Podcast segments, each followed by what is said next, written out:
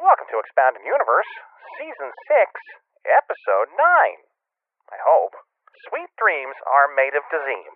The book, Planet of Twilight, by Barbara Hambly. The year, 1997. Chapters 17 and 18, with your hosts, Jeff and John. Let's go. dragged me to Tatel. Ugh, uh, my jerk off motion is one of the endless. I mean, or, you know, you can just cover R2D2 in flesh. Welcome back to Expounded Universe, the Star Wars Expanded Universe novel discussion podcast featuring your hosts, Jeff and John. I'm Jeff, that's John. John, say hello to the nice people. Hello, nice people. That was really good. Thank you. Let's just go ahead and move along. Let's keep this smoothness. Ooh, so smooth like a peanut butter. Mm-hmm. Like a bad peanut butter. Like a like a non chunked up peanut butter. Like the not like the best peanut butter at all, the kind that has chunks. Ooh, I don't know, man. I like both. Oh, you're kind of a bi peanut butter person. Yeah, I mean I like different peanut butters depending on what it's going into. You're is butter the thing. What you're, what you're what I'm hearing here is that you're butter curious. But or butt curious for short. Is that is, that accurate? Would you say that you're butt curious regarding that you like to eat? well, I both mean, if you chunky and if you really want to say it's peanut butter curious, so you would really shorten it to pea butt curious. sp- so would you say, John, that you're pea butt curious? Oh yeah, I mean, obviously, I feel like a pea butt's a power up you got in old Mario games. I don't I don't know what I got it the did. pea butt. Um, that's that's my new term for diarrhea. I'm sorry, I got the pea butt. I got the pea butt real bad. Do you want me to go into further detail, or can I stay home from work today? I would love to. u- If I had a real job, that would be an excuse I would try tomorrow. Be like, hey guys, can't come in today. Got that pea butt. Please do ask further questions. Please ask me to elaborate. There's so many things it could be. So uh, this is going to be chapter 17 and 18 of Planet of Twilight, the Barbara Hambly book that uh, everyone loves to hate loving. it is, I would say, probably the slowest book we've done. I mean, I think it beats out uh, Planet of or not The Planet uh, Crystal, Star. Crystal Star for least amount of stuff happening. I mean, there was also a lot of that in, in uh, Courtship of Princess Leia, where they would just be, "What's going on? We're still wandering through the jungle." but at least then the characters were together. That's true. That's true. You got me there. And, and they were together, but a lot of them were super dialed out. Like Chewbacca would just be like, eh. I mean, Chewbacca is that way. In "I know this book. Chewbacca's barely in this." There's a point in these chapters where he is only described once during the whole two chapters, and it's as a tree covered in moss. Mhm. And I'm like, thanks, good. What a way to describe your your good friend. No one liked writing Chewbacca. No, everyone was like, ugh, I don't want to write Chewbacca. Ugh. Yeah. But then I, I, I mean, I know I've read books where he is a serious major contributor. I, uh, Timothy Zahn liked to write about Chewbacca, uh, and liked to write about Wookiee culture. Uh, and then during And the, Wookiee art. The yeah yeah, and during the Black Fleet crisis, uh, Chewbacca's nephew wanted to prove himself a man, so he became part of an assault team against the Avethans, uh, which led Chewbacca to get involved heavily because he didn't want his nephew to get murdered. Uh, so there's a lot of Chewbacca stuff in there. Mm-hmm. Yeah. So we got T- Timothy Zahn likes Chewbacca, Michael P. Coob McDowell likes Chewbacca, Brian Daly likes Chewbacca. And I like Chewbacca. I can name so many Chewbacca authors. I love Chewbacca. He's a great character. He's a good dude and a great guy. Yeah, for sure, completely. I would invite him to my barbecue. Yeah. I'll be like, here, welcome to the barbecue. We got dangle ham on tap. Yeah, we got for everyone else there's burgers. For you, I've taken part of the patio and ringed it with dangle hams. Uh, so these chapters open with uh, Leia. Leia, we just finished off with her having a long conversation with Callista uh, at the end of chapter uh, fifteen. I, I, no, I'm sorry, sixteen. Yeah, they're both still up in the uh, the, gun tower. One of those automated gun emplacements where they were having a long conversation about life and love and why- why why it's important. Why you got to break up with your man. Why you can't be with your man because your man's too good for you. Yeah, that she's a she's a hard farting woman who can't who ain't no good for her man. Ah, yeah, I ain't good for you. You gotta go down your own path of righteousness while I go down the path of hard shooting, hard drinking, and hard farting. I'm gonna move on down to uh, Reno and get me a pinky ring. That's that is Callista's plan. Callista's future. hmm I mean, I think she actually gets murdered by Abeloth, but no, uh, I mean, I mean, for now she's going to move to Reno and just permanently plant her ass on a, uh, a a digital slot machine. Hell yeah. Yeah. All right. Well, anyway, the two of them are still having their long, boring conversation when all of a sudden a huge force storm appears. Yeah. So because last chapter ended with Luke going up the stairs and just being like, well, fuck it, it's force o'clock. Yeah, these bugs are too bad for me. I got to do some forcing. Yeah. So now we're getting the aftermath of that as the sort of force shockwaves slam into this outpost. Yeah, the, it's described as like sort of a grenade launcher comes rolling up to the side of the, the the tower that they're on, like the castle, and just starts wanging itself against the wall as hard as it can. Yeah. It's ba- it basically looks like some invisible giant just starts wanging a grenade launcher against the side of the wall. eventually bending the uh, the barrel of it to the point where it's at a 90 degree angle. Then it gets even worse as all of a sudden the force sets off all of the ammo pouches and and uh, slow timer bombs and, and fuel pouches on on uh, flamethrowers and what have you Oh yeah. Everyone just starts chucking weapons over the edge. because they're about to blow up. So they have a couple seconds to chuck all these weapons off the edges of this you know gun tower before they explode, and they're all like exploding halfway down the tower. Yeah, and you know, Leia gets kind of fucked up because there's a huge windstorm, so a bunch of rocks like slash at her face, and then some razor wire hits her in the back Mm-hmm. and cuts her real deep. So she's just getting messed up by this force storm. Leia's been having a bad couple of days, but at least things are finally happening in the book. A huge force storm is attacking. Uh, there's a person that they describe. They, they give the name Bay to. Uh, Yeah, he's the speaker. he's the speaker. Speaker He- is Bay. Speaker Bay. Uh, it's B E with an accent uh, on it. It's B. It's B. It's It's Queen B. It's Beyonce. It's B. It's Queen B. Uh, so so Speaker B is uh, kind of guiding. He did, he doesn't get any lines or anything, but he's kind of guiding all these old timers out of the building uh, because they have some horse equivalents down at the bottom of the ga- of the tower, and they can try and ride them to safety. yeah, they got them Koopas. They got them Koopas. They got them Koopas. So if they're going to get on them and become a Koopa troop and, and try and ride that Koopa troopa to safety, They got that Koop troop, yeah. and they'll always be together. well, yeah, they're the best of friends forever. I no, but okay. So this is actually a pretty cool scene. Le- Uh, all of them have to jump off and rappel down the side of this gun tower by like wire that they've they've thrown over the side. And Leia's doing it, and she can't see the bottom or the top because of the maelstrom of force storm that's happening. But there's boulders slamming into the walls on either side of her. And because she is force sensitive, I assume, and no one else is really getting this, she can actually kind of hear the intentions behind the force storm. So she can kind of hear, like, it calling her name because Luke was calling her name as he was going up through there. Yeah. So the fo- the storm cries Leia, which is oh, we should have called this episode "The Wind Oh, Cries Leia." oh. Shoot, it's it's uh it's not too late. I can always change it if I want Oh, to. no. I don't Oh, want no. to though. I'm fine with what we called it. but "The Wind Cries Leia" would have been a good. I, no one's going to get that. Is the problem? Uh, well, I mean, people would get it. Yeah. Some people would get it. A few s- big musical fans would get it, but but the uh, that's not even a good musical. No, but the the other thing is she also gets just like a, a huge sense of dread out Mm-hmm. of it, and I'm not sure if that's because Luke was all scared and fucked up when he was using the Force, or if it's just if you use the Force and it goes along the planet, like you just it makes you feel dread and Well, I all- mean, let's be let's be honest, dear John. Uh, Luke may be a blithering idiot, but we're not. We know that the planet's alive at this Yeah. point. That there's live crystals. The crystals are intelligent in in, in some fashion, uh, they, and they're mad because their their brother crystals are being taken off planet to be made into droids. Like we know that because it's obvious. Huh. It's been made super obvious to it. Even though, even though Luke keeps Luke's so dumb, he hasn't even figured out that Seti Ashgat is his own dad yet. He's just he's just completely a blithering dummy this entire book. But we know. So that dread might be coming from the crystals. Yeah, I don't know if it's amplified by him or the crystals are all sad because for some reason people using the force fucks them up. No idea, but she feels this like overwhelming dread. Yeah, like she's listening to a Morrissey song. Uh, she's got this overwhelming dread, like someone just went, "Hey, let me put on some of my music." oh no. Oh no. and it's, and she was originally at a party when it happened. Yeah. You guys mind if I change the stereo around a little? Actually, Hey, you I don't- brought my mixtape. If you guys want to listen, I think it's real fire. Well, I'm feeling a small sense of dread, but I think I can deal with this. Hey guys, mind if I turn off that music? I brought a guitar.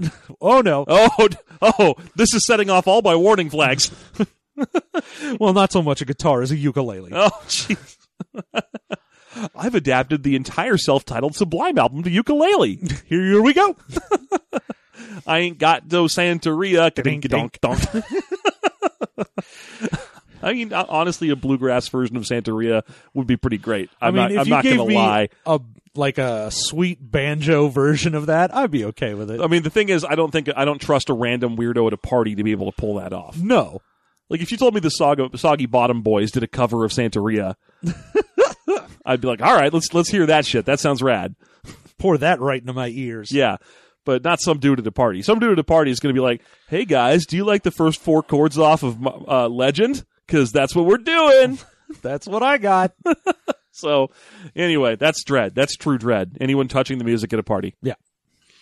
All right. Uh, so they eventually managed to make their way somehow down this horrifying gun emplacement. Notably, it's mentioned that the force storm doesn't work like a real storm, so the wind happens whether they're in canyons or not. Yeah, like they start riding off on these Koopas through a canyon, and it doesn't matter. Like the the sides of the canyon aren't shielding anything because this isn't like wind; it's crazy force energy. Yeah, so it's super dangerous for a long time.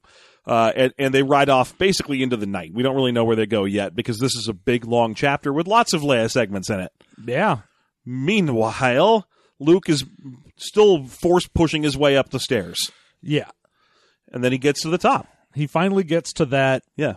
uh, that room with like the light fountain or whatever in it. Yeah, the That creepy top room. the creepy sculpture room that we, we Leia was in the one time. Yeah, it's the uh the little antechamber to the fuck up starca- Well, it's staircase. yeah, there's a fucked up super staircase down to the garage. This is basically the room where the laundry machines would be. Ugh.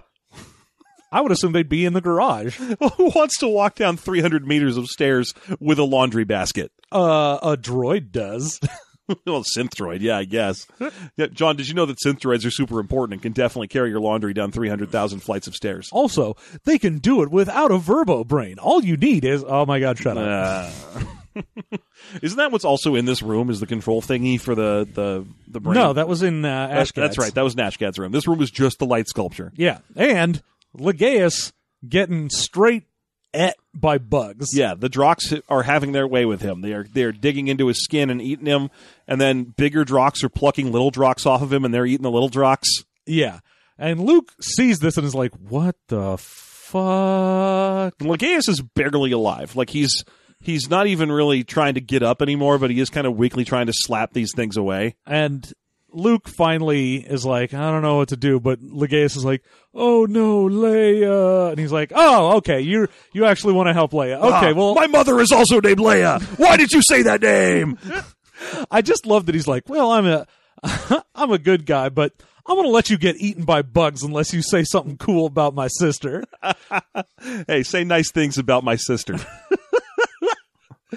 Uh, so yeah, he manages to be like, all right, I'm gonna like blast some drox away from you, but then, ooh baby, it's Dazim o'clock. yeah. So he blasts a few of the bugs away, but he's managing to hide mostly in the shadows because we get to watch a whole conversation between Dazim and Legaeus where Dazim doesn't know that Luke is in here. Yeah, and Dazim's just kind of like, hey, you bugs, stop eating that guy, and they Ah. kind of like back up a little. shoo, shoo. You can tell he kind of has control, but not total control over these bugs. and it's because that weird eye stalk drock is here. Yeah, described in this chapter as being carciniferous shaped. I- Which I mean, I guess that's that's means he's shaped like cancer, and that's a crab, and sure, why not? Maybe that's maybe that's like batrachian means frog, maybe carciniferous or whatever it is means means crab. I, I, Maybe. yeah. Anyway, he certainly isn't just crab shaped. No, certainly not. Yeah, uh, but but he's uh he's in there with his weird eye stalks and his mouth pincher mouths and what have you, kind of directing all these lesser drocks. This little little fat one. Yeah, and so even though he's telling these lesser drogs to like get away from him, they barely move when he commands them. Yeah. So he's like, "Oh, I see. I'm fighting for dominance with this dumb asshole." Yeah. Uh, which, you know, he doesn't even really pay any attention to him at first because he really wants to, to torment Legaeus. So he puts his foot on Legaeus's back and he's like, Hey, Legaeus, who told you to stay out of this room? I told you the boundaries of SETI Ashgad's house, remember? I didn't tell you to go in here, and now look, you're all fucked up, but it's your fault. What a big dummy you are. Yeah. Uh, he's basically mad at him for letting Leia go. uh, which you know completely Meh. fair. They, he thinks he thinks Legaeus let Leia go, which he totally did. I mean, basically, Yeah, uh, and he's enjoying being a mean piece of shit monster. But he does grab hold of the uh, the little crab thing Yeah, in the middle of all of his threats to Legaeus, because he, he's like, "Look, I've been trying to find you for a while now, you little wily bastard. Yeah. you got too big for your britches." yeah. So he catches the little crabbo and eats it. Like first, he eats it with, by taking his glove off and revealing that his hand is made of mouths. Yeah, he's got some real nasty nonsense going on there. Yeah, he's got a goopy mouth hand, uh, which he puts on the on the crab and just starts sucking all of its life out of it and going, "Ooh, Ooh, oh, ooh, yeah, that's such good brown life, Papa like." hmm And then he actually starts just biting into it and like, Yeah, so he eats the crab monster and then eventually just drops its useless husk on the ground. he's like, "Here you go, shitty little Drox. Finish Yeah. that off for me." Yeah, enjoy this thing. I have eaten its life energy. So delicious, so pure. then he starts doing the same shit to Legaeus. Yeah, he starts going up and he's like, "All right, time to fuck your shit up." This is weird because this is a point where all of a sudden the word certain shows up a bunch of times because he gets over there and starts using like needle fingers and stuff to poke Legaeus in certain areas of the body regarded to have a, a healing and metaphysical properties. Oh yeah, right According- in these electrocentric areas. According to certain ancient texts, Ugh. as if like she's afraid to just say chiropractic or, or It's going down the chakras. yeah, going down the chakras or whatever. So it's just, but couldn't come up with a space word, so she just went like a certain sort of healing text that Luke is familiar with, probably. Why not? Probably whatever. Yeah, uh, and then the same thing, literally the next paragraph with, oh, he's vaguely eating him like a certain type of animal. I'm uh, Luke is aware of. You Like a certain type of animal. could just make up another one. You keep making up animals in these in these chat. You don't care. You keep making things that will never appear again. Yeah, no one knows what a blurred or a Koopa or a pit or Pitten is. So you keep, but you keep mentioning them. Yeah. That's the worst one of these. Is is uh, a a Drock gets uh, starts to become sentient when it's about the same size as a Pitten. Like, oh, thanks. That's so useful for us, the reader. Huh. What's, Uh. is a Pitten like a, a measurement of money that's given to a uh, like a like a Dickensian orphan? Yes. Yeah, you get one Pitten per day of, of begging. And now I've got pittance. I've got pittance. I have enough for pittance. I don't know. I don't. Maybe, I guess you're supposed to assume it's kitten sized because it rhymes. Ah. Anyway, Legaeus messes with, uh, or d- he, sorry, Dazim messes with Legaeus for a while, and he's getting ready to kind of kill him when Luke gets has basically had enough and uses the force to blast Dazim against a wall. Yeah. Now, Luke is at this point pretty weak still, having had a lot of his life energy sucked out by the Drox in the stairway. Mhm. So he is not at full fuck you Jedi strength. Yeah. Because they have to do to him what they do to, you know, like Barry Allen anytime he needs to do anything is like, ah, we can't let you have all your powers or else you just win. So we got to find some way to depower you. Yeah, yeah. So he uses the force to fire Dazim against a wall. Just uses a big old force push on him. But Dazim just rotates in the air and lands on his hands and feet. Like he's just real fast and buggy. So he's, He's a, he's a little skitter man. and not only does he rotate in the air and last on last or land on his hands and feet and skitter, but also he shoots a force blast back at Luke. yeah. It's less like controlled. He doesn't. It's clear he doesn't really know what he's doing. yeah it's it's more like an instinctual Mhm. like uh you hurt me and now i'm just lashing out Yeah. But he apparently has a little bit of force energy in him, probably because his bugginess is eating some force dudes. yeah i mean he's probably sucked some of the energy from luke out of the big guy who was sucking it out Yeah. of the little guys Yeah, so he's probably got a little bit of Luke power up in him.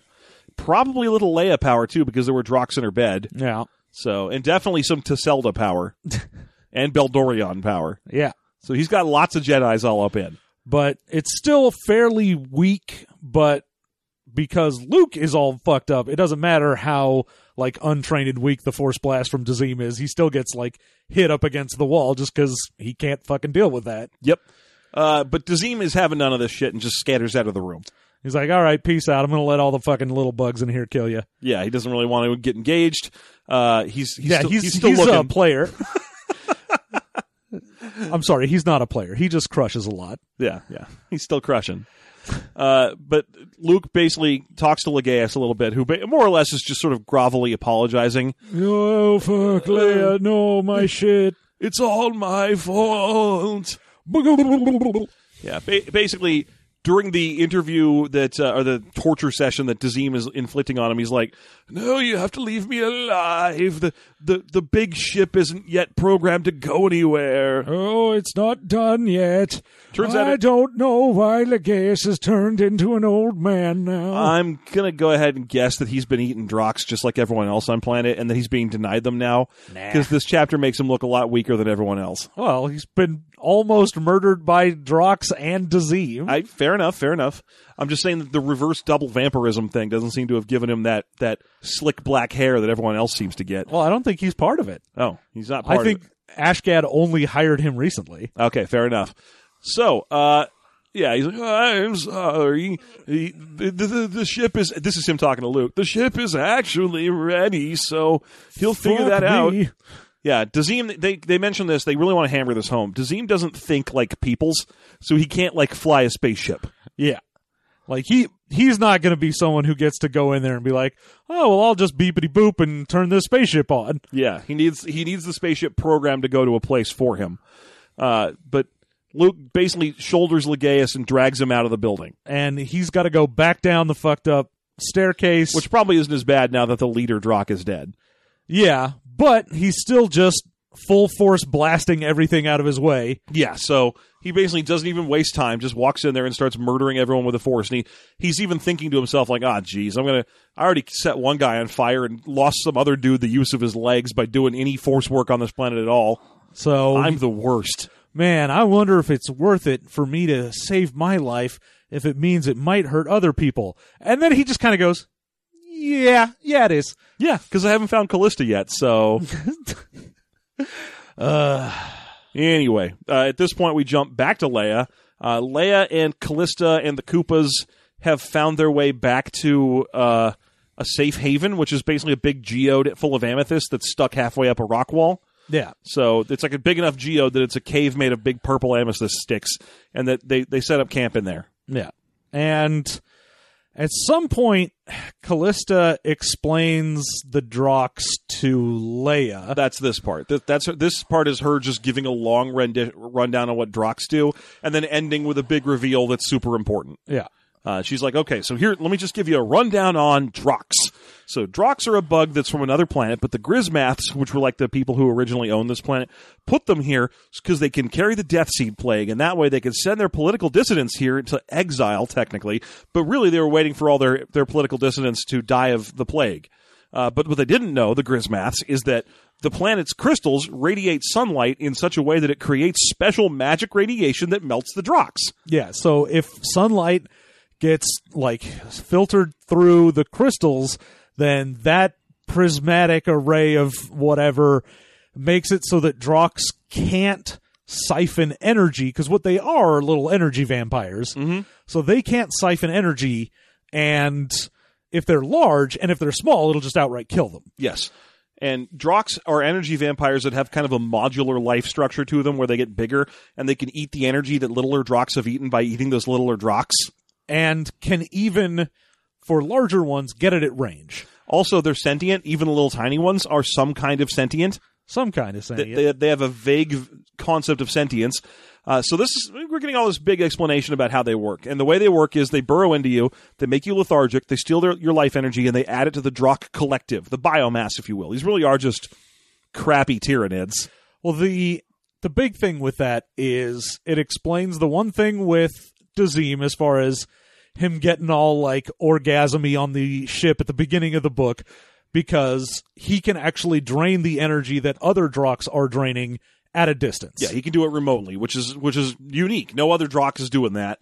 Uh, also, they are the Death Seed Plague. They Yeah. are they are they they just are the Death Seed Plague. It's Drox getting into you and killing you. Yeah, it's not that they carry it, it's that when they burrow into you and begin sucking your life force away, that's what people believe is the death seed plague. Now they don't but ex- they don't explain how you can't find them with scans, given that they're bugs that are in you. yeah, they do. They Uh, say that- dissolve. They when they burrow into you, they basically become a part of you. Mm-hmm.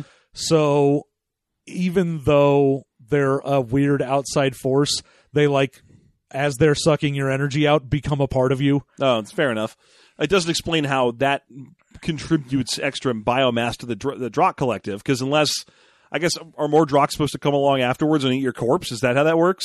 Well, no, I mean the It's not Because like the only one that can do the ra- the at range energy suck is is no. It Dizim. said that powerful ones would be able to do that. Oh, Uh, so all not right. just Dazim. okay, But also, you, I imagine they don't die in doing this because the so they can come back out of being a part of you. yeah, well, they basically like for all intents and purposes become genetically like you Oh. while they're draining, but then they can leave because I think uh, we get the explanation of the only reason that the uh, like the ones dissolve in you is because the daylight has weakened them such that they can still burrow into you and sort of become part of you, but they've lost all of their ability to suck energy. So since they don't have that, they just dissipate. Yeah, which which makes sense. But the thing is, when they crawl into you, they leave red, painful welts and that that are, are itchy. And I, I'm wondering how this death seed plague works with uh, people going, "Hey, uh, just so you know, I got a bunch of weird leg welts, like bugs bit me." uh, I guess I guess the death seed plague is microscopic, Drox, and that that's just something that we don't really see mentioned all that often. Uh, anyhow, at the end, they're- they they get briefly into a conversation about Dazim, where they're like, "So Dazim is one of these things," and and she's like, "Yes." Actually, that's the weird thing about Dazim. He's not just a Drock. He's a 250 year old mutated, uh, super intelligent Drock. Yeah. End of subchapter. Oh my god. He's a teenage mutant ninja drug. Yeah. So now we have our answer. He isn't a regular Drock. He's a boosted super mutant. Uh, okay, at this point we jump back to Luke. And Luke gets almost the exact same thing Mm-hmm. from Legaeus. They leave in SETI's limo speeder. Yeah, he steals the Mobcat chariot, which has gotten so many descriptions at this point. Yeah. And At one point, they say it even kind of looks like the death, like or not like A the Death Star Destroyer. like a star destroyer, which is crazy. I would love to see that.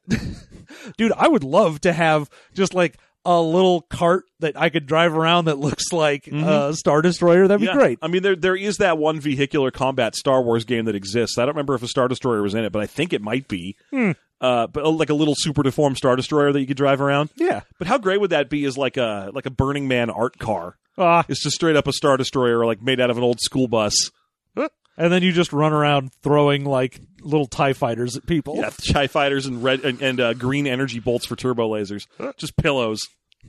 but uh, at one point while they're driving basically both of them Legea says are dying of the death seed plague like they are getting the life force sucked out of them because they still have drox that have burrowed into them like he managed to blast some away while he was going up but there's still some in them draining their life force and he's like look we're going to die in a little bit and the only thing that gets rid of it outside of sunlight is electricity channeled through these crystals so the electric like uh those currents the waves that go by that they've seen Yeah, the lightning waves that that uh, aren't necessarily the force storms, but are close. that they said are like oh yeah those are naturally occurring and those can fuck up the bugs Yeah, so Luke takes apart the Mobcat chariot, which by the way, this a lot of this chap this subchapter is about Luke's mechanical affinity. Where Yeah. like first he has to get the, the chariot working and he's like, Well, no problem, I'll just hotwire it. I didn't spend the first twenty five years of my life learning how to uh, or everything there is to know about mechanics. Why Han once said that I could steal an Imperio tur uh, torpedo turbo boat if all I had was one of Princess Leia's hairpins. And I was like, ah, with the wordiness, guys. The- with the with with the wordiness. Learn to compact the cool statements about each other. So Luke takes apart the uh mostly the energy core and he just like takes pretty much uh like two little electrodes and puts them on either side of some crystals and they lie in between it and this like mild electrical field is Yeah. on them and he has one of those metal emergency blankets that's part of the kit too. Yeah. so they're just lying under a blanket in between these crystals feeling slightly electrified. Yeah, they're getting very mildly zappoed. Basically some E-stim. I mean, they say that you can't even see any electricity. Like, there's a little sparks, but the electricity isn't like, oh yeah, we're getting electrocuted. It's No. just sort of energy humming in the air. But it's going to keep them alive for the most part. And then he gets the same lecture on what Drox are and do, uh, but with a fleshed out explanation for what Dazim is, which is just great. Yeah, because he was like, all right, let me give you the same information that Leia just got, and I know that This is for the reader. You already know all of this, but I'm going to keep doing it for some reason. Now for the Encyclopedia Brown connection of small facts that we've given you elsewhere in the book to, to reveal a hilarious detail. I do love in this though that Luke has not figured out that Seti Ashgad is the same Seti Ashgad from before Yeah. because Legaeus tells him like, "Oh yeah, you know, Dazim was here and uh, he managed to like suck all the force power out of Beldorion and Tiselda, and that's how Seti Ashgad managed to come to power." Yep. And he was like, "Oh." That must be why Seti Ashgad built his manor out in the middle of nowhere to try to keep his son safe. And I'm like, oh my god, you big dumb idiot. Put it together, especially because this is the point where he's explaining uh, specifically Dazim's powers versus the Drox. Because the Drox in general can just sort of murder you with the Yeah, death they Seed. just suck energy out. That's all Daz- they do. But Dazim's mutation allows him to give power back. He can he can consolidate power from the Drox that have eaten off, off a lot of other people, and then feed it into a, a person to give them strength and vitality. We already know that because we saw Seti Ashgad drink some Dazim juice, Yeah. and uh, eh, ch- some some sweet, tasty Dazim chest waters, uh, and and get all young and, and vital again.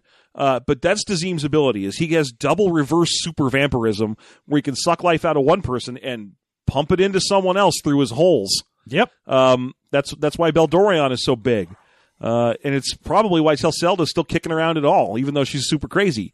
Um, because she definitely is on the outs with Dazim at this point. Well, yeah, she's not anywhere near them. Yeah. Uh, but here's the important and most fun detail of all.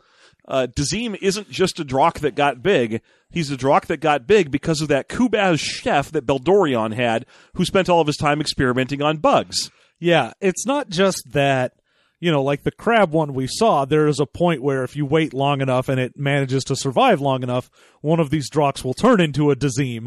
No, Dazim is very special in that this fucking Kubaz decided to go in and genetically alter and like super hormone juice up one of these Drox. Mm-hmm. And then it just sort of went, "Bloop, I'm a dude now. Yeah, that's pretty much what happened. This guy literally is a Teenage Mutant Ninja Turtle. Yeah, mean, he he's got more of a- oozed up. Yeah, he got he he experienced the secret of the ooze, but for a while it was safe because he was a baby. They're just babies. Uh, the I like that when Dazim gets to the point where he's like, "Oh yeah, I'm a sentient weird being thing now." Then he got the chef under his control. Yeah, he he immediately started controlling the chef with his double reverse vampirism, and then moved from the chef to Beldorion. And from from once Beldorion was basically under his sway, he ate all of Beldorion's force abilities and probably Tiselda's, and set the two against each other in petty squabbles.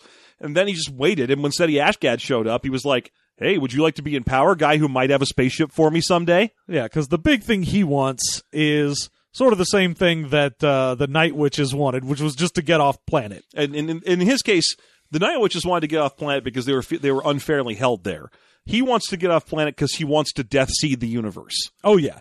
He's like, you know what makes me get a huge bug boner is draining the life force out of things. Mm-hmm. Yeah, and he thinks that there's no limit to what he control. yeah, but it's So- already clearly not the case because literally in the same house as him, there are Dazim or there are new uh, Drox running wild.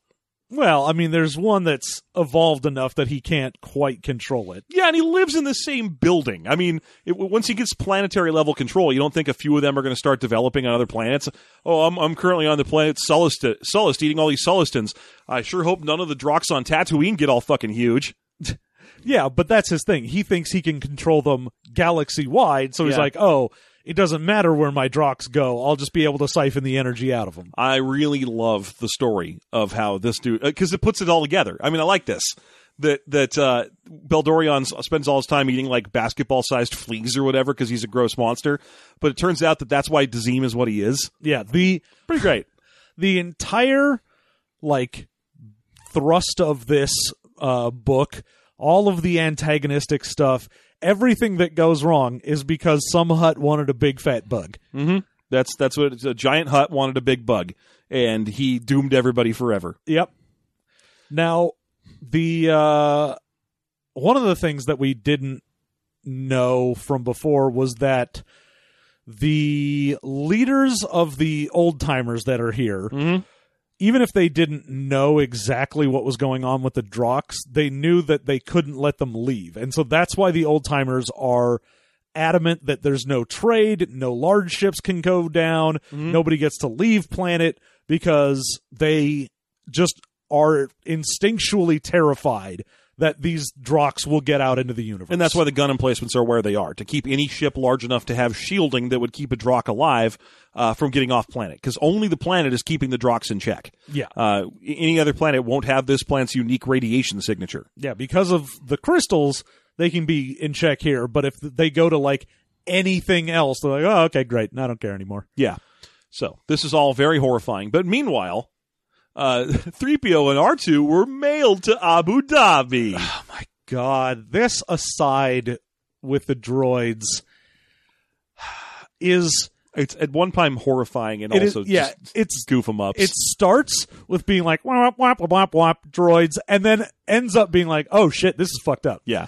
So they've finally managed to make it to the planet Cyblock 12 because Yarbulk Yem, our Chadrafan uh, n- reporter friend, figured out the only way you can get them anywhere without any random passing sapient person stealing them is to put them in a box and mail them there. Yeah, that's it. Apparently, if you can see the droid, it's your property. But if it's in a box, you got to leave it alone. Yeah. So he mails them to Cyblock 12, but once they get to Cyblock 12, when they're mailed to uh, Lando for some reason, Yeah. uh, that w- when they get to Cyblock 12, no one opens up the box with them in it for like a long time. So eventually, R2 fiddles with the box and get its pop gets it popped open, Gets it popping, baby. gets it popping. He sets it off. Yeah. R2 just sort of Party in that box. zaps open his box and then finds 3POs and is like, hey, hey, come on out. And then as soon as they get out, two dudes bust into the room and are like, ha ha, it's time to raid these things and let's get whatever's in here. So the two dudes who bust in are wearing e suits. Uh, we don't know what those are yet. I think They're it's- electronic suits. are they electronic or are they environment suits? their environment because everyone is there's like no power nothing is going on in this station Mm-hmm. and i think it's on a moon it's not on an actual planet so it's not like full of atmosphere or anything it's not a good place to be. no it's it's just sort of an outpost on a moon somewhere So a Rhodian and an unidentified person i- in uh, uh, environmental like hazmat suits come bursting in, and they start looting. They're just running around looting all the boxes. They're- i'll get this and Yeah. i can rip a panel off of that thing yeah, oh, grab that because we'll be able to. Like one of them's just full of finance data chips, and they're just like, "We'll wipe the data chips and sell them for the chip value." Yeah. And then you're like reading this. And of course, at this point, the initial reaction is, oh, good, they're going to get stolen again by someone. Oh, boy. Hooray. For like the 12th time, these droids are going to get stolen. Yeah. But instead, two droids that aren't them show up in the doorway and murder these guys. and then continue on looting. Yeah, the droids also loot. I was kind of hoping that the droids would murder them and be like, "Welcome to Cyblock 12, where the droids have taken over. We're tired of being stolen." now it's our turn to steal from them. So two security droids pop up. They're just they would have been the Cyblock 12 security droids for uh, the the rebel base, and they would they normally would be p- programmed to stun looters, but instead they plug them full of holes and drop their bodies, and then steal their e suits right off them. Yeah, and, throw everything onto like the cart that they were using and leave with it. Yep. So it's loot planet. Something's gone horribly wrong. There's no light, there's no electricity, and everyone's looting and hiding in e suits. Uh, 3PO and R2 go wandering out into the street to try and get a sense of what's going on, and it's just dark loot planet. There's random people in e suits running around stealing stuff from whatever's not la- nailed down. Mostly there are just bodies everywhere. Everything's covered in bodies. The Death Sea got here, basically. yeah, and you know, uh 3PO is saying like this is messed up because it's not like these people were shot or anything. It doesn't even look like there was a struggle. He just goes, "Man, it looks like everyone just lied down and then died," which they did. Yep. And I'm like, "Man, that's real fucked up." Just walking around in this like decaying, disgusting, body ridden. Like it's good that they are droids because this place has got to smell. I mean, t- to be fair, 3PO starts by describing the smell. 3PO's way about describing the smell. So I, I we, we've seen his head in bisection before in, in various books. We know he has a smell thing built into his yeah, stuff. but they're droids. He's like, oh, I chemically process what the smell is, but it's not like, Yeah, he don't oh care. no, this is stinky. Yeah. Uh, Jeez. I also like his little description of having to burst out of the box where he was being packed heavily in goat grass and polystyrene beads. Good. He's like all full of little plastic beads now, Yeah. like the ocean. And he's he's got that uh, that fake grass that comes in Easter baskets. That's what goat grass is. Yep. Everyone knows it. Everyone knows. Everybody knows it's true. so uh okay, um so two of them are just wandering play plant. They see a group of four looters just trying to pry signs and shit off the walls, and all of a sudden one of the four of them gets visibly sick and yeah. starts clawing at his faceplate and stuff. And, the other three talk to each other and then just run away from him. Yeah, and they just watch as this guy like goes to his knees, falls down, and then slowly the light on his e suit goes from like green to yellow to red, and he is dead. Mhm. And you're like, man, this is fucked up. So apparently a Drock managed to get into his E suit. Yeah, You really need them suits. yeah, man. I mean, if if one managed to burrow through the suit into him, then you're fucked. Yeah. So at this point, the two droids decide to run and hide, and the, where they where they go to is like the control room for the Cyblock m- Reb- Rebellion, or I guess uh, Republic uh, uh, mail room. So they, they go and find their way into like, some sort of radio control tower Now uh, where they send a message. They send out an SOS. to the world. So yeah, uh, they put a message in a bottle. Yeah, the the whole thing is R2 basically s- like putting together scraps that haven't been looted to make this work because of course this place has been looted so like all the important bits and control panels and whatnot were taken away so he has to rebuild an actual uh, way to communicate with people Yeah, he needs to build a working radio. And 3PO laments that it will barely get off planet, and it's a super narrow focused beam. And it, all it can say is the word help. And then he's like, but just to be sure, I put help in six million languages. yeah. And I was like, are you sure you shouldn't put more, you you know, maybe choose some of those languages to discard? Yeah, maybe just go with like a couple of the big ones Yeah. and make it be help we're droids or something. We're on Cyblock 12. It's a plague planet. Don't come here unless you're like droids or in e suits, but please do send droids here to rescue us. That would be very nice. Thank you. Also, I didn't send this out in Ewok so I could have a few extra words. I wasn't worried that Ewoks might try to rescue us. No, because I mean, if Ewoks came here, they would just begin to weaponize drops. Mm-hmm. Yeah, they'd weaponize droids. well, that would be the most horrifying thing that could happen. oh yeah. Yeah.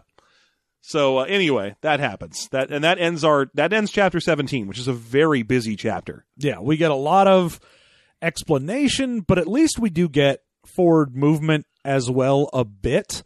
I mean, it's a cool scene with Luke sort of fighting off things, going through the stairs. We've got the Leia's escape from the gun emplacement is cool too. yeah, we've got a, a force storm going on, but this is the kind of shit that should have been happening 150 pages earlier Yeah. so that we could set up what everything is and what the stakes are so that when you start to resolve it, you're like, oh, cool, now we can see how all these pieces come together. But we've got like 70 pages left. Well, yeah, basically there are four after chapter 18 comes and goes, there are four remaining chapters of this book, which means they're going to have to really wrap it up hard. Yeah, in four chapters, they have to get everyone together, figure out a way to stop the spread of a death seed plague, uh, have Mm-hmm. still- Luke meet Callista or not. All the bad guys are still kicking around. Oh yeah, I forgot. Is this in the this one or the next one where Legaeus is like, "Hey, quit This- trying to fuck Callista." It's in this one. Oh, Uh, the- okay. the, the next one is Luke having the horrifying dream in chapter 18. Oh. Uh, in chapter 17, it's just Legaeus being like, hey, man,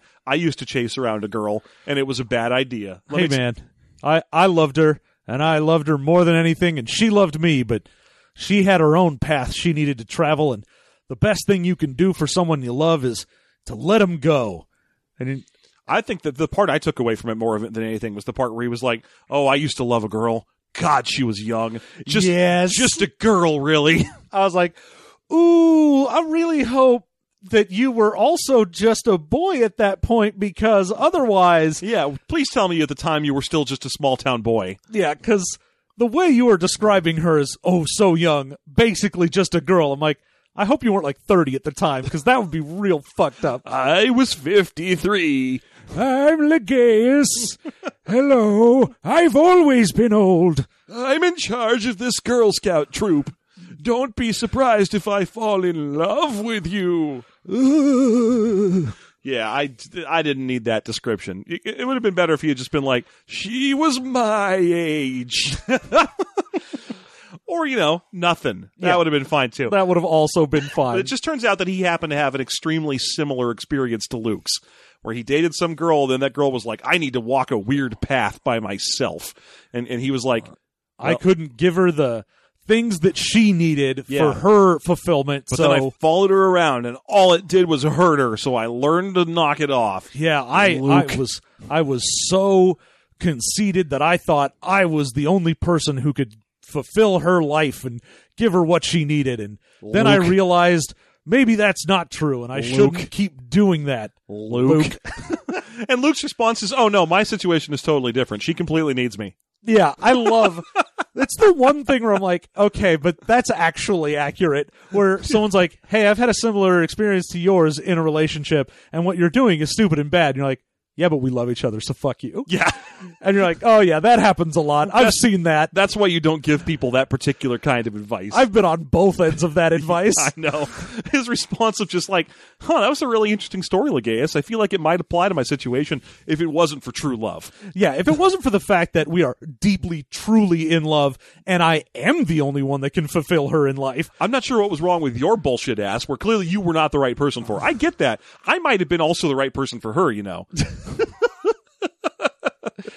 Send her my way, buddy. oh Luke, Luke is just such a dumb shit in these. Uh, okay, so yeah, that happened in this chapter. Uh, meanwhile, in chapter 18, we begin with Han uh, it, in some Senate, or no, sorry, some Republic station getting yelled at by a straight up comptroller. Yeah. Could you imagine a more boring thing? I love that gonna- he starts getting cowed by a comptroller. I- at least it wasn't like an alderman. hey yo, how you doing, Han? I need you to shut up and relax. Oh, me, I'm the town dog catcher. yes, it's an elected position.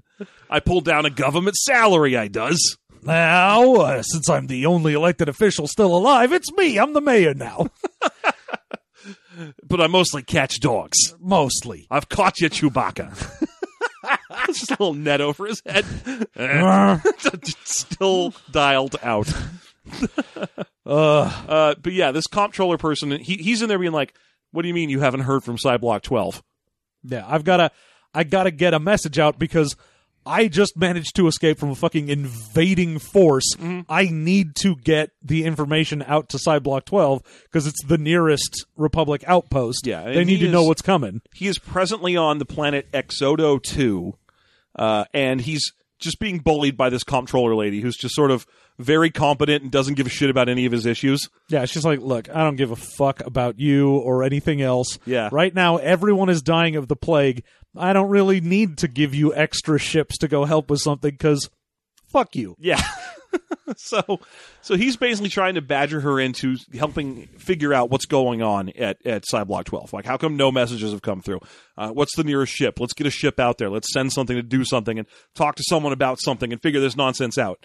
Um, let me tell you the story of my escape. Only Lando, Lando's a terrible shot, so I had him fly the Falcon, and Chewie and I used our guns on the Falcon to shoot down TIE fighters because they were chasing us. Because as you recall, the last time we saw Han, Well, yeah, the, the invading force had shown up. yeah, the invading force showed up and sent a couple of TIE fighters out to murder him because uh, it's just some Corellian freighter who gives a shit. And uh, they managed to escape into what I assume is everywhere in the Star Wars universe, which is just a conveniently located super trap.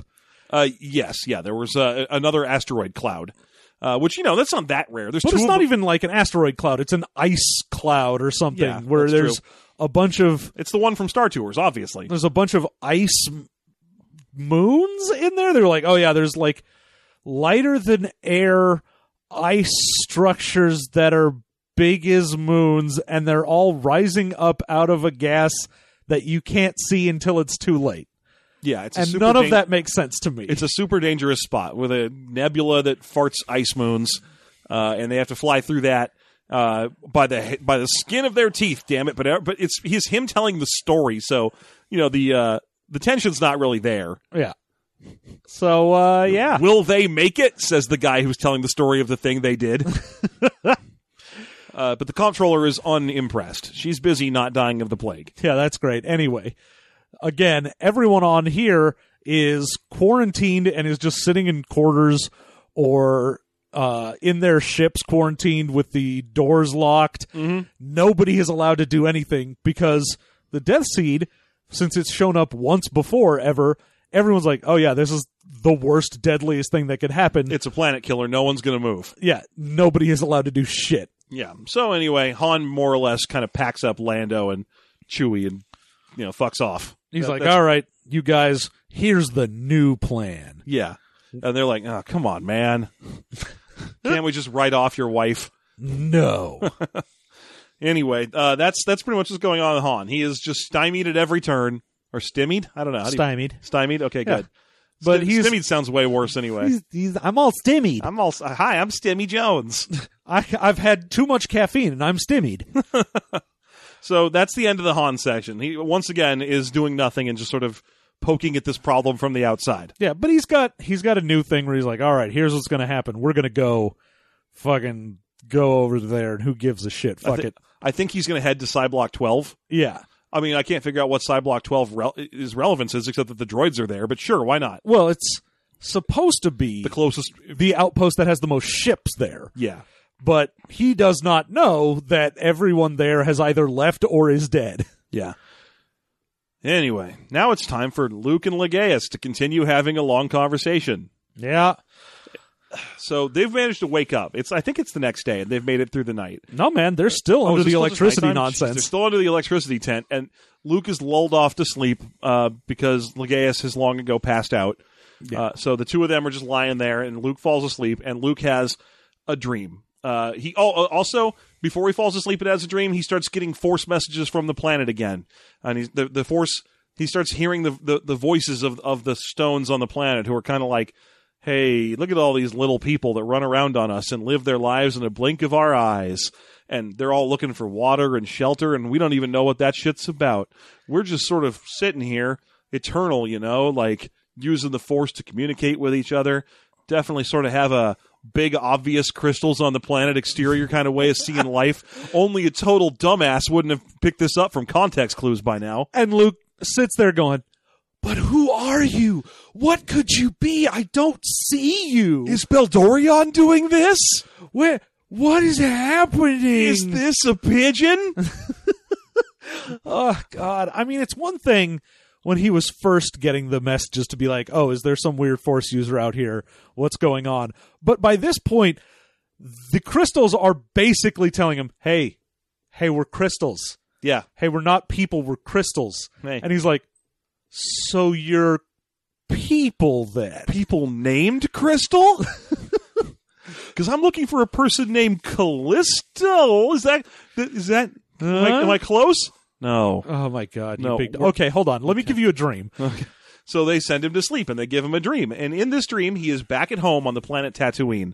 Uh, he, and and uh, he's looking at his Aunt Beru's house when suddenly stormtroopers come marching out of the house with a Jawa. They've captured a little Jawa and they're holding it up by its little shoulder pads. And a third stormtrooper walks up to the Jawa and uses a big drill to drill its face out. Just drills the top of its head out Mm-hmm. and puts a different brain in there. grabs a brain out of like a convenient jar labeled brains with the S backwards. It just sort of stuffs it into the dr- Jawa's uh, face hole and then takes that Jawa with its brain stuff uh, and walks it over to an empty shell of stormtrooper armor and loads it in there. And then the shell of stormtrooper armor comes to life and is a stormtrooper. yeah, just like salutes and walks off. Yes. And then they start doing it again. And Luke spends his time going, This dream has to be a message of some kind. What am I being told? Also, man, Aunt Maru would be so pissed off that these Jawas were in her house. What's up with all these Jawas in her house? I definitely picked up the wrong message. Jawas are too short to ride stormtrooper armor. Uh. None of this makes any kind of sense. Luke, you I- dumb motherfucker. I think I'll spend 10 minutes thinking about the Jedi I knew back on my Jedi planet instead of this. so, yeah, I mean, the obvious message is that the, the uh, crystals are trying to tell him what's happening to them. Yeah, they're like, look, people are picking us up, blasting our consciousness out, and forcing us to be the consciousness for these Synth droids, synth droids. and the fighter ships. So we are just essentially being brainwashed and hollowed out and put into other things. This is the message, Luke. You were already shown that people are zapping these crystals and they turn into a different thing. And when that crystal got zapped, you got a uh like backlash of horrible energy from the force luke hey luke Are you Beldorion? fuck why are you the only force user on this planet Are you Seti Ashgad's son? You have to tell me if you are. are you a cop he just refuses to get it. He just angrily refuses to get it. Yeah, I mean, at least Leia in this book will figure things out by herself. Yeah. Whereas Luke literally has to be told anything for him to understand. twice. He has to be told twice.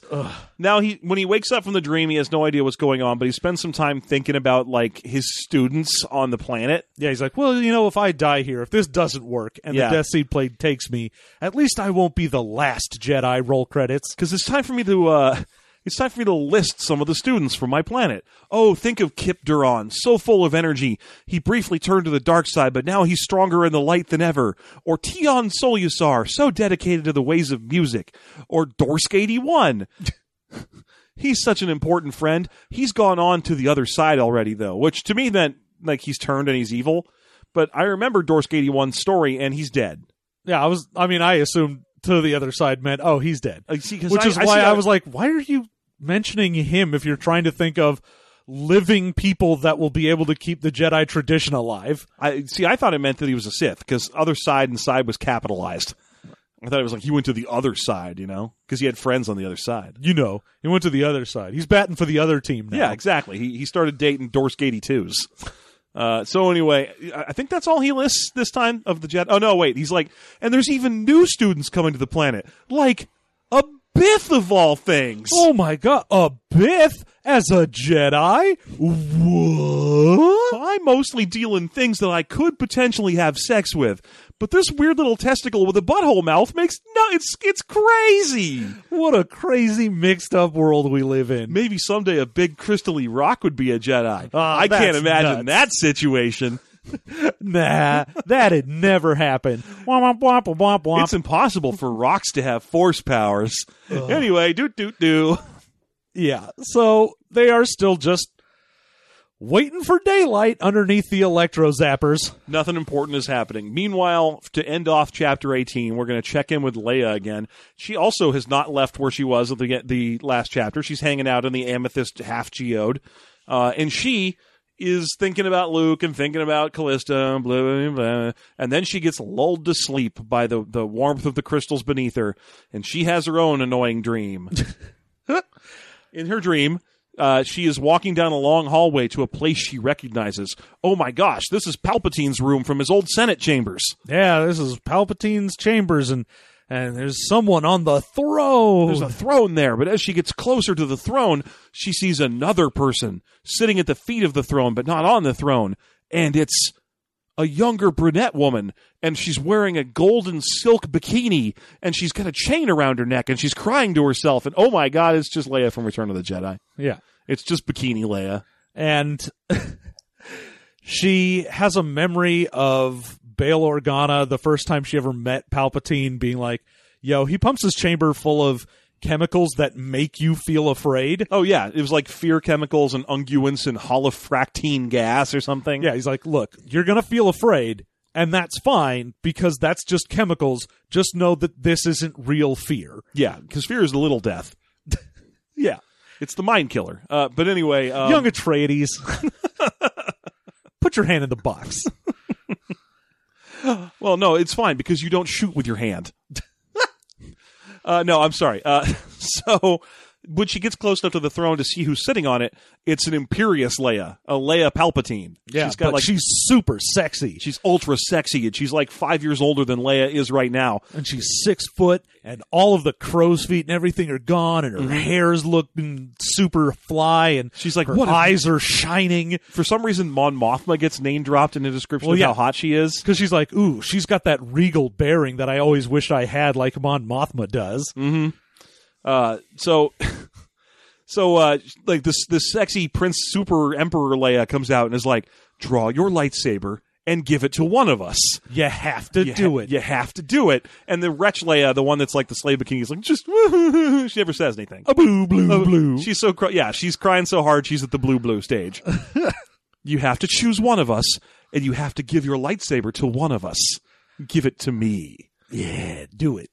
Now we never quite get an explanation of what they represent or anything here. Well, yeah, because they represent her having to choose between the dark side and the being Wimp- the wimpy shitty. side? Well, basically, in is her like- mind, it's either give in to the dark side or have no power at all. She's Yeah. basically not considering the light side as an option for some reason. She's been split into her two natural halves, her evil half and her Her apathetic apathetic half. uh, so she watches the two of them kind of draw close to her because, of course, the the chain that, that's around uh, Slave Leia is being pulled by the Empress Leia.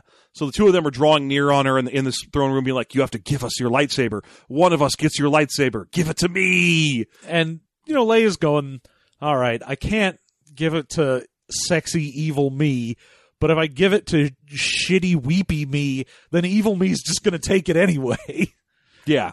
Uh, so she's like, neither of you get this lightsaber. It's mine to do with as I choose. And then she turns around and walks out. yeah. And that's the end of the chapter. We don't see her wake up or nothing. No, but I feel like at least this is probably also a dream from the gems. Oh, you think the, the crystal gems are getting up in her brain? The I think they're like, hey, hey, uh, we see you're having a crisis of uh, faith about using the force. You should you should use the force and and remember you can you can do your own thing because you're not quite as much of an idiot as your brother. Oh my God, please. Please tell him that we're crystals and we're alive. and she's just like, oh, the crystal gems? I love that show. Steven Universe, yay. And they're like, oh, f- Ah, God damn it. I really wish Chewbacca was here. Uh, Chewbacca would get it. He'd land and they would just go like, "Ah, crystals.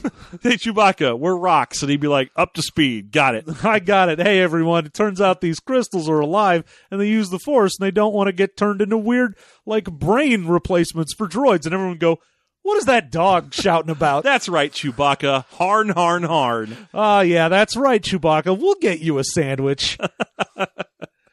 no, Chewbacca, it's not Aw. dinner time. Aw.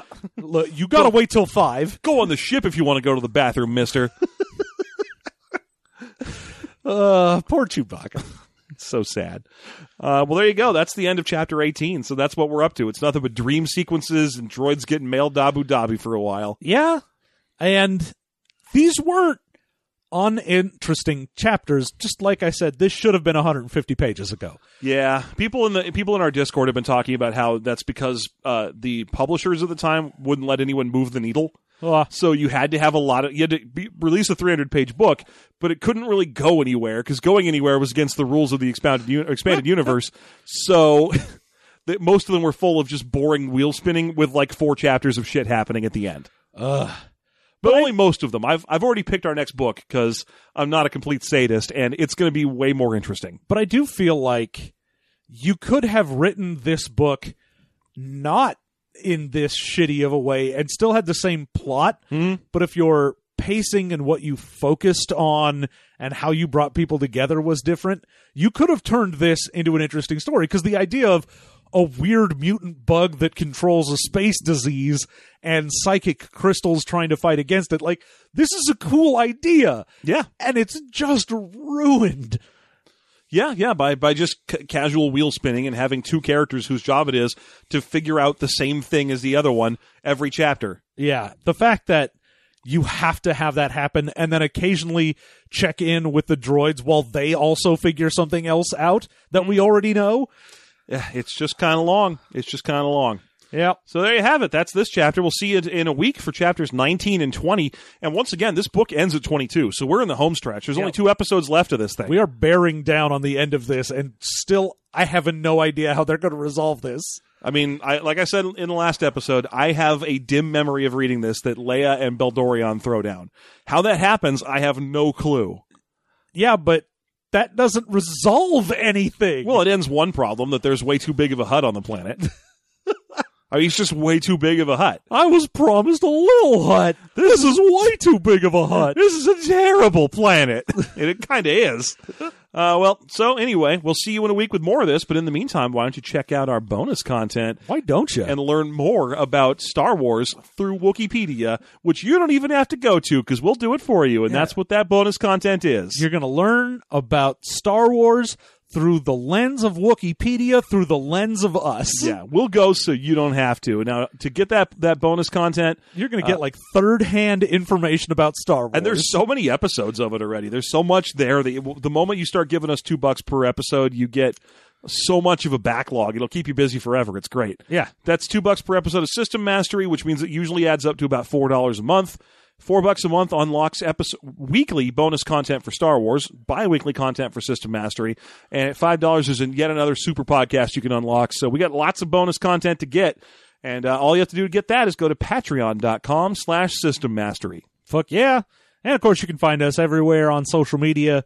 You can find us on Twitter and Facebook and Gmail. We're all System Mastery everywhere. And Got our we've own fancy Discord. Yeah, you can go to our uh, main page on Twitter. We've got a pinned tweet with the link for our Discord. We got rad people in there having rad discussions about stuff. Go there, and if you're a patron, you get access to sweet, cool Discord channels. Yeah, you get extra channels and magic colors that let everyone know you're better than everyone else. Hell yeah. Although we strongly discourage that kind of uh, culture from forming. Yes. Yeah. So, so just so you know, Just so you know, but you are better. yeah, yeah, that that that, that is true. Strongly discourage. Strongly discouraged. You are way better. Mm-hmm. You're our favorites. You're our favorites, and until such time as you're not, I've been Elan Sleazebaggiano. And I dream of death sticks.